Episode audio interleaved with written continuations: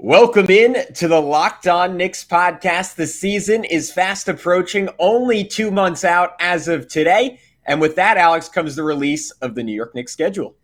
Yeah, and we're going to break down some of the key dates, some tough stretches for the Knicks, why the opening season could be one of the uh, the opening month or so of the season could be one of the defining stretches for the Knicks, and more coming up next on Locked On Knicks. You are Locked On Knicks your daily New York Knicks podcast, part of the Locked On Podcast Network. Your team every day. And I think we see Willis coming out. There he comes right now. Starks without a five. Ewing for the win. Yes. Up, puck left. Now fires it. He's good. And he's fouled. Anthony for three.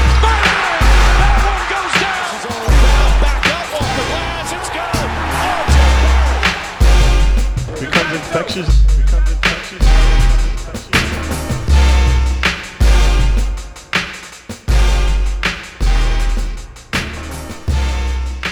You are locked on Knicks, and today's episode is brought to you by BetOnline.net. BetOnline.net has you covered more props, odds, and lines than ever before. BetOnline, it's where the game starts. And we wanted to thank you for making Locked On Knicks your first listen today and every day.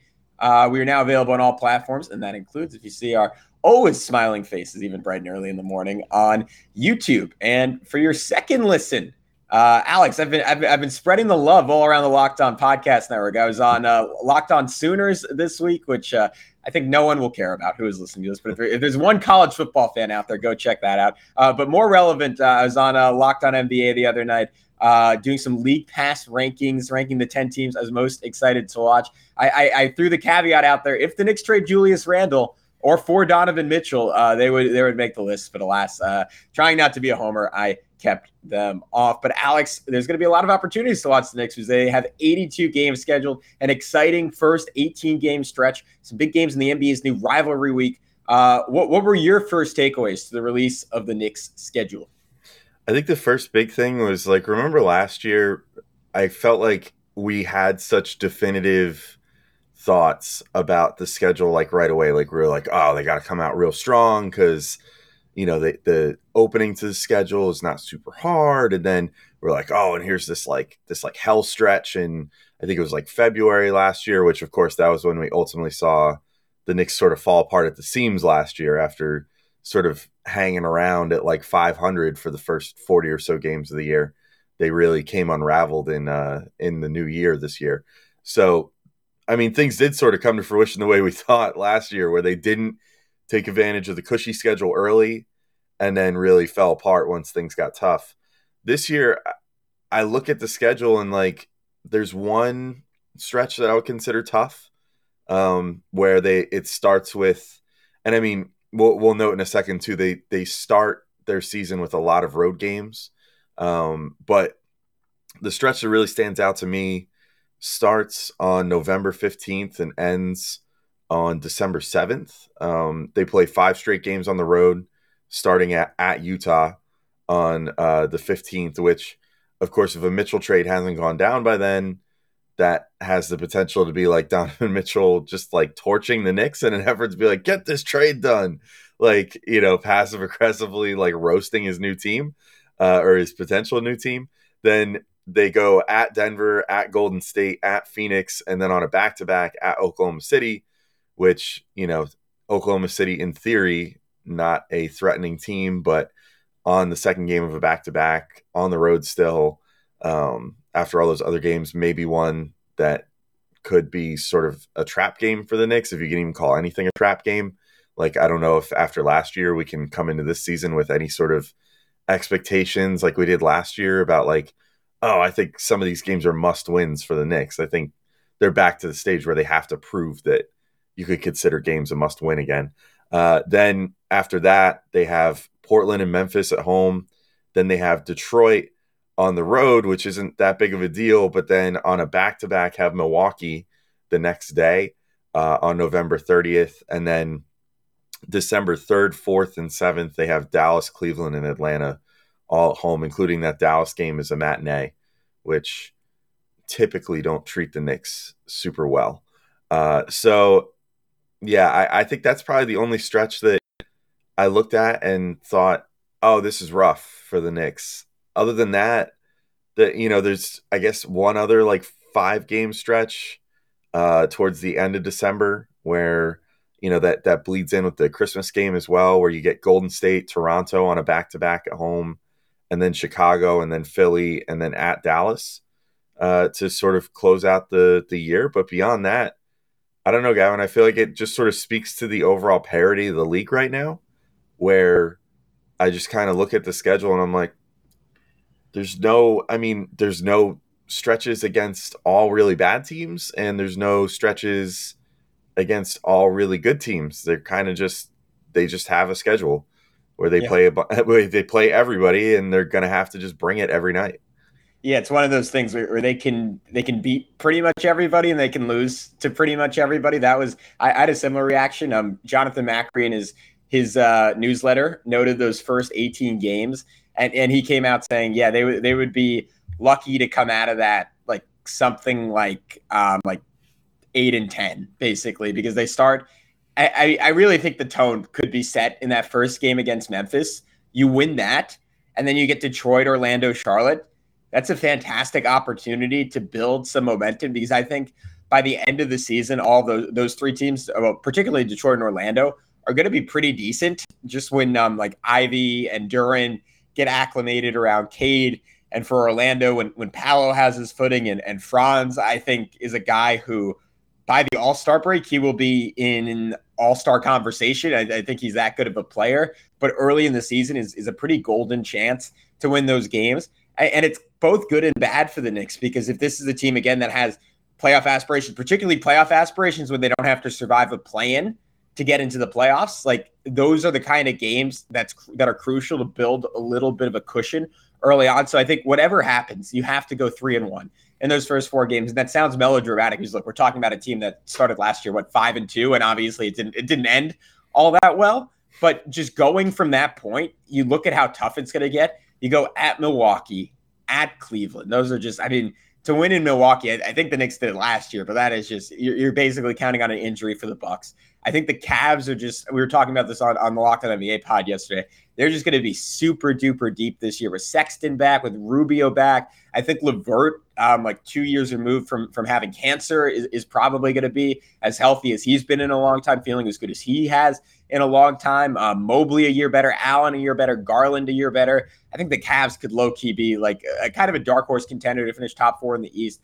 Um, Atlanta, like not only do you have the Trae Young thing, but now you have Dejounte Murray, who has made it clear over the summer he just likes to torture people on the basketball court. Then you have to go at Boston and then at Minnesota. So that Philly, Boston, Minnesota is a three game in four night stretch. Then you're going at Brooklyn. Who knows what that's going to be? You get a little bit of a, a respite with uh, Detroit and OKC at home, but then you pop to the road. You see that Utah game whether you have Mitchell, even if Mitchell's been traded to the Knicks, that game is going to be very emotional, a lot of melodrama. You know, the Jazz, I think, are going to be trying harder to win that game than any in, in, in the early part of the year, given that they're probably not going to make the playoffs, probably any the whole year. Then you got at Denver, at Golden State, and you finish off back to back at Phoenix, at OKC. I, I, even if they're not a playoff team, I hate playing a young, talented team at the end of a five game road trip on a back to back that is, um, I, I know you said you're right because they on paper have at least as much, if not more, talent than the Knicks. You can't call it a trap game, but that is a game I just kind of flat out think the Knicks are going to lose. So all in all, 11 of those first 18 games, Alex, are on the road, and all the road games outside of the OKC game are against teams that made the playoffs last year. So that's just just a daunting way to start the season for the New York Knicks. Yeah, and I, I guess maybe you could argue that it's good to get that out of the way early, like instead of last year where it was oh you have to come out strong like now you can talk yourself into being like four or five games under 500 after the first 20 games or so because it's like well it's a really tough stretch. So you get more home games more opportunities to to make things right later in the season this year versus last year where it was like no you pretty much got to be sitting at like 10 games over 500 by the all-star break or else you're kind of screwed here um, so yeah, th- there's more to talk about though, but uh, we'll we'll talk about more about the schedule, including the placements of the Utah games. Strokes beard, uh, you know, ponderingly. Uh, but first, I just gotta let everybody know. Uh, that this episode is brought to you by the NHTSA. And you're hanging out with some friends and putting back a few drinks. A few becomes a few too many. As the evening comes to an end and people start to head out, you think of calling for a ride. Nah, you live nearby. You can make it home okay. It's no big deal. What are the odds you'll get pulled over anyway? And even so, what's the worst that could happen? Your insurance goes up, you lose your license, you lose your job, you total your car, you kill someone. All those sound pretty bad, especially towards the end. Everyone knows about the risks of driving drunk. The results are tra- tragic and often deadly. However, that still doesn't stop everyone from getting behind the wheel while under the influence. That's why police officers are out there right now looking for impaired drivers on our roads to save lives. So if you think you're okay to drive after a few drinks, think again. Play it safe and plan ahead to get a ride. It only takes one mistake to change your life or someone else's forever. Drive sober or get pulled over. All right, so we're back discussing the NBA schedule. Gavin, uh, I think I think it's time to uh, find the way to shoehorn Donovan Mitchell into our show, uh, as we always do. So uh, I think that the time to do that is with pointing out the Utah games here. Uh, so the first Utah game, uh, so they, they play Utah twice as usual, uh, which is is not something to write home about because they play every team in the NBA at least twice. But they play the placements are a little interesting uh, with how the league decided to schedule the Knicks versus Utah. The first one at Utah is on Tuesday, November fifteenth, so pretty early in the season. That actually starts again that that first big road trip that the Knicks have going on. And then the second one, now I, I, looked for what the actual date of the trade deadline is, and I couldn't find it. Um, but this has to be within a day or two of the trade deadline. Uh, Saturday, February 11th, which is a week before the All Star break, and generally, I think would be right after the trade deadline, maybe like a couple days after.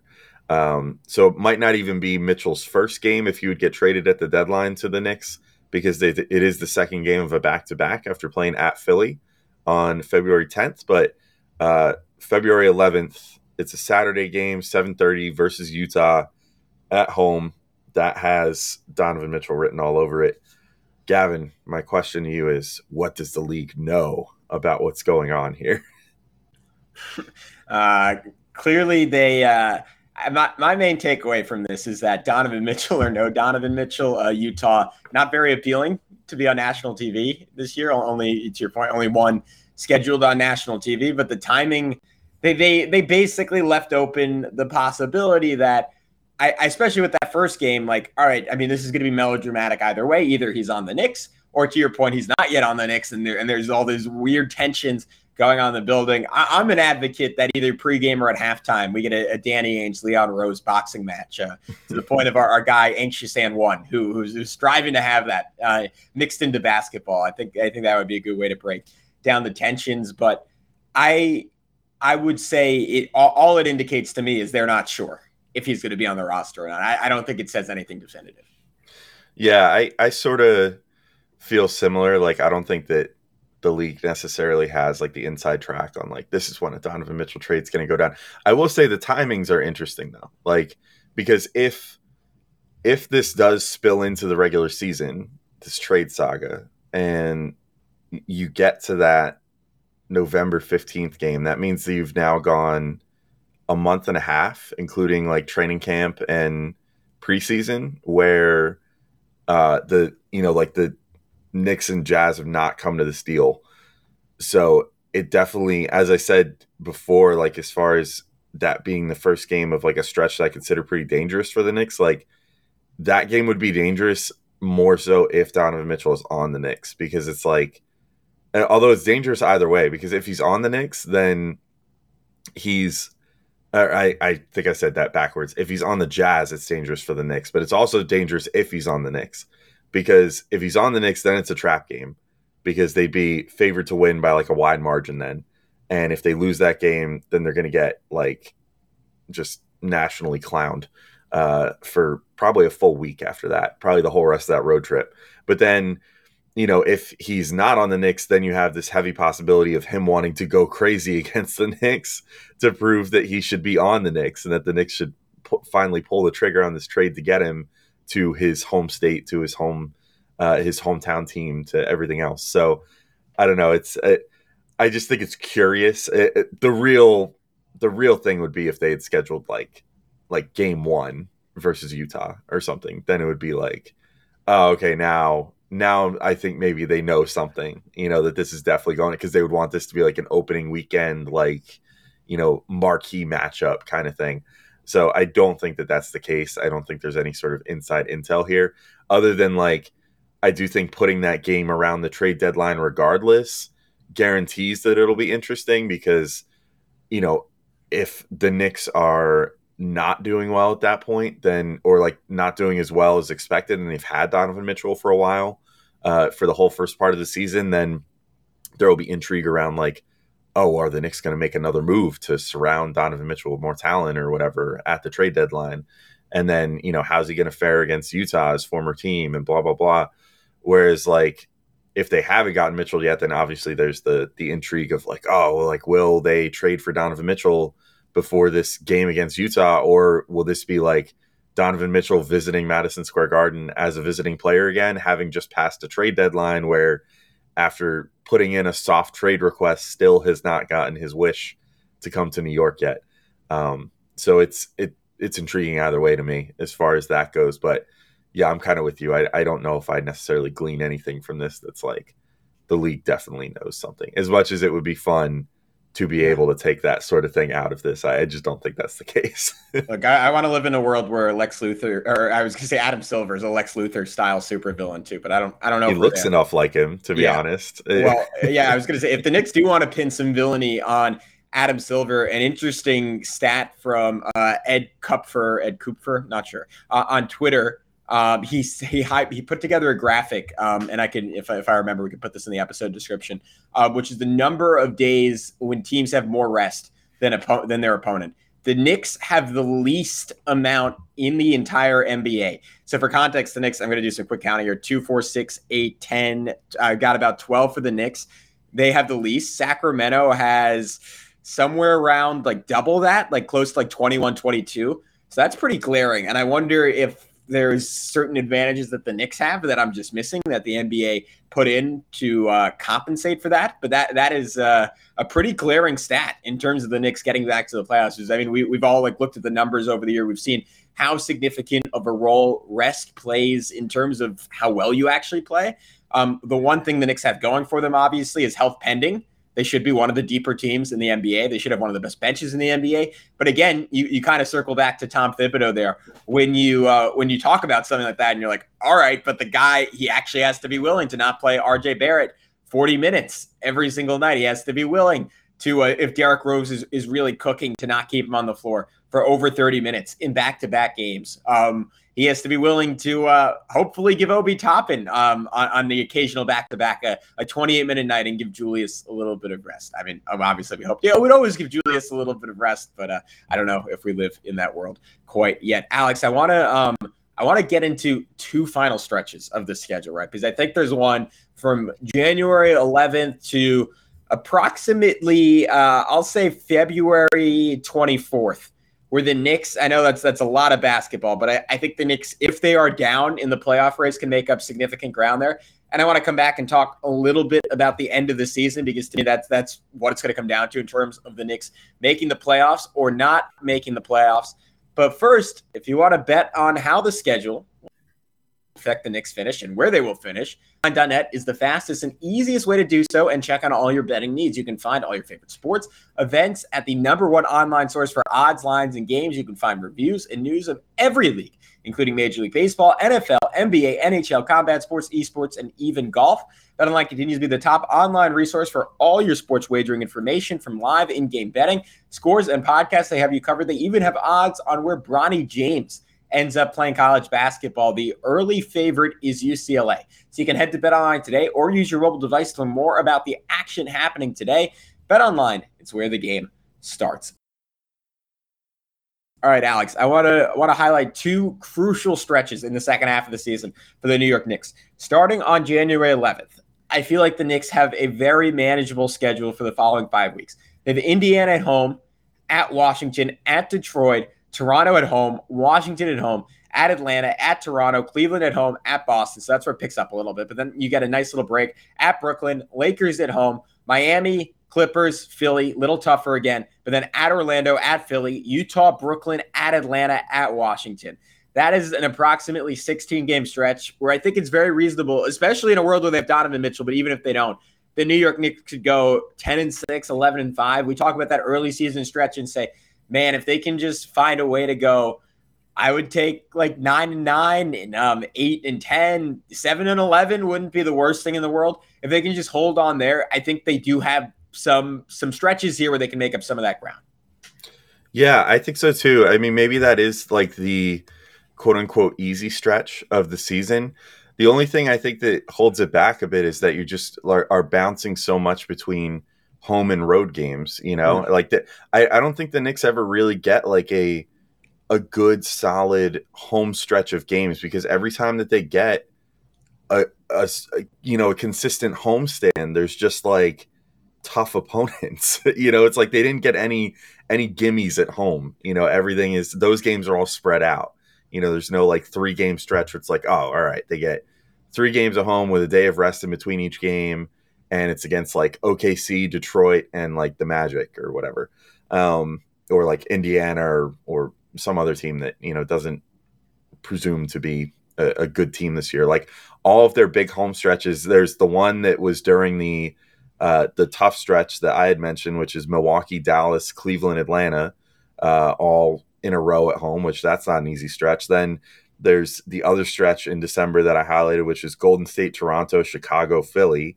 Then the only other stretches that they have that are three games or more at home in a row would be during the stretch you just mentioned, where they have the Lakers, Miami, the Clippers, and Philly, which the Lakers, who knows?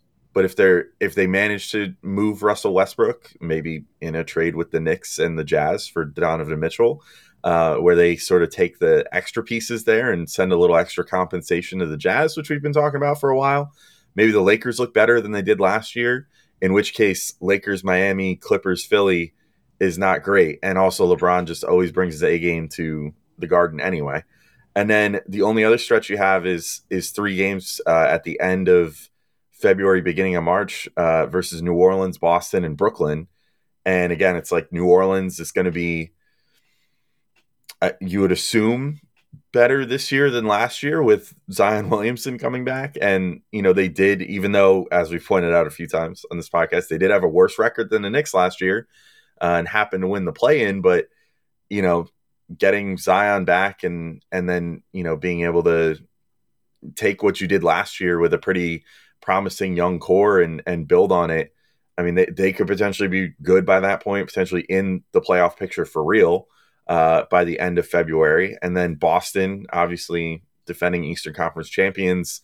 Brooklyn, I guess maybe there's a chance that they could not be so good by then, depending on how things shake down with the KD Kyrie saga. But there's just no there's no respite for the Knicks here. Like no easy stretch where they can just sort of be like, all right, just yeah, it's like they're not allowed to like work for the weekend at all this season, you know, where they're just like, okay, like things are gonna be tough now, but don't worry you know, on whatever date things are going to get easier for us. There's just no no time when that happens. That said though, as you said, you know, even if it's on the road, there there are some games I think during that stretch where things could be things could be a little better for them. You know, like the Indiana, Washington, Detroit stretch at the beginning of that stretch where you're going from uh, January 11th to 15th. That those are definitely winnable games that could sort of jumpstart them and I think the most important thing with with those January games will be figuring out where the team is at going into the trade deadline because I feel like almost every single year with the Knicks it's like things always resolve themselves right after the trade deadline every year. Yeah. And and it's always really frustrating where like last year, you know, we were saying and other people were saying like the Knicks should probably look to sell at the trade deadline here and then they didn't and they held on to hope because they were still hanging out at around 500. And that was and, right after the uh, Julius insane stretch of play. Yes, like Julius turned it on like right before the trade deadline, and then turned it all the way off. Like turned in retrospect, a, it seems like he was just screwing with the Knicks. It, it almost it? does, yeah. right? Yeah. Like he turned it to eleven, and then turned it all the way down to zero after the trade deadline. You yeah. know, and and so I feel like we we're always finding ourselves in these situations where we don't know who the Knicks actually are and what they're capable of by the trade deadline. So I hope that this stretch where you get like Indiana, Washington, Detroit, and then you have to face Toronto a couple times, but you also get Washington again. You get Atlanta, Cleveland, who's not like cream of the crop, but is good, obviously. Uh, Boston, Brooklyn, and then that stretch I mentioned with the Lakers, Miami, Clippers, and Philly, uh, and then Orlando and Philly on the road, taking you up to right around the the trade deadline there, um, depending on what the actual date is. Like, I hopefully we'll have an idea of like if the Knicks go into 2023 and like totally blow chunks, hopefully then they can again, you know, take an assessment and actually maybe do something at the deadline this year rather than doing it how they did. Because who knows if they had decided to deal Alec Burks at the deadline last year? I mean, it didn't really cost them much of anything to get off of him when it came time to this offseason. But last trade deadline, I think there was a very real shot that you could have netted positive value for him rather than having to sort of lump him with Nerlens Noel and just be like, here's a couple protected second round picks to, you know, offload him to Detroit. So, you know, hopefully they do a little better job of of assessing the roster and assessing the situation this year than they did last year because that was definitely a frustrating point of an overall frustrating season last year to see the Knicks like pick themselves and and Julius to your point pick themselves up a bit right before the trade deadline and then immediately afterwards just completely just do terrible for the rest of the year. So hopefully hopefully things are a little more clear this year. Yeah, and as we've said a million times, we were robbed of a 25 game stretch of Immanuel Quickley playing 30 minutes a night instead of a three game stretch of him doing that. And, and we're sort of left all offseason asking, what do we have with this guy? But that is neither here nor there. To me, so much of this because I mean, to your point, that that schedule where your your tougher games are are um, excuse me, your tougher games are your tougher opponents are at home. Your less tough opponents are on the road. That lends itself to a lot of close games for a Knicks team that has a tendency to play a lot of close games already. And the big swing from last year, from uh, by last year's, I mean the 2021 Knicks to the 21-22 Knicks was how they played in the clutch. They were third in clutch net rating um, in that magical 2021 season, and then they fell all the way back to 30th. And, and, to me, the big swing there is having Derrick Rose back to play in those minutes, who's last year so often, especially in the second half of that season, it was Alec Burks being tasked with with running point. We, we saw how that went over and over again, where teams would take away his, the three point shot. He would try and get into the lane, and he would either make a bad decision or botch a layup, as as he was prone to do, about as badly as anyone in the NBA this year having Rose and or Brunson running things or, or, Rose and Brunson together running things in those situations and having a much steadier hand there, I think that will make a pretty dramatic difference for the Knicks in clutch situations. Of course, maybe none of it matters if Julius is, is still went from like the best shooting power forward in the NBA to one of the worst shooting power forwards in the NBA. Obviously, that's a pretty big swing factor as well. But that's that's kind of what I fixate on when I see like, all right, they're just going to be playing a ton of close games all season long. Um, and I think where that really is relevant is the final 10 games of the season. So we look, they get Minnesota at home on March 20th, then at Miami, at Orlando, Houston at home, Miami at home, at Cleveland, Washington, Indiana, at New Orleans, Indiana. And I have a feeling the Knicks are going to be in a position where they're going to have to go just to get up to the seventh or eighth seed. They're going to have to go something like seven and three or eight and two in those games. They go five and five, maybe just to make the play in because I think it's going to be a really tightly bunched Eastern Conference. Um, I think they're going to be very capable of doing that. I, am just I'm curious about those first seven games because if you get into the final three, that Pacers team is desperately, blatantly going to be tanking at that point. They're going to be doing everything possible to try and get up to Wembanyama. So that is a guaranteed two wins in the final three games, unless something goes horrifically wrong for the New York Knicks. And that, that could be what pushes them over, but they just have to get there with the chance anyways, Alex, I think that, that's as much as we can talk about with this next schedule, man. It's, it's 82 games. We only know so much at this point, but it's exciting. Officially two months out from the start of the NBA season as of today. I'm hyped. I'm ready for the Knicks to be back, and it'll it'll come a little sooner than we think. Yeah, yeah, it's it's right around the corner, and we'll of course have all the podcasts for you guys leading up to it. Uh, more on the Mitchell saga as it continues the saga that never ends. It's funny. It's only been going on for like a month. It already feels like it's been never ending with Years, yeah. years and years and years. Uh, in a league that normally moves in, in, at the speed of someone sends a tweet and says so and so is interested in so and so player, and the deal's done three hours later. Yeah. Um, anyway, this has been Locked On Knicks. Thank you all for listening. We will talk to y'all soon. We have uh, some more episodes coming for you guys next week and beyond, of course. So keep your ears and eyes peeled for those. But until next time, thank you all for listening, and we'll talk to you all soon. Peace out.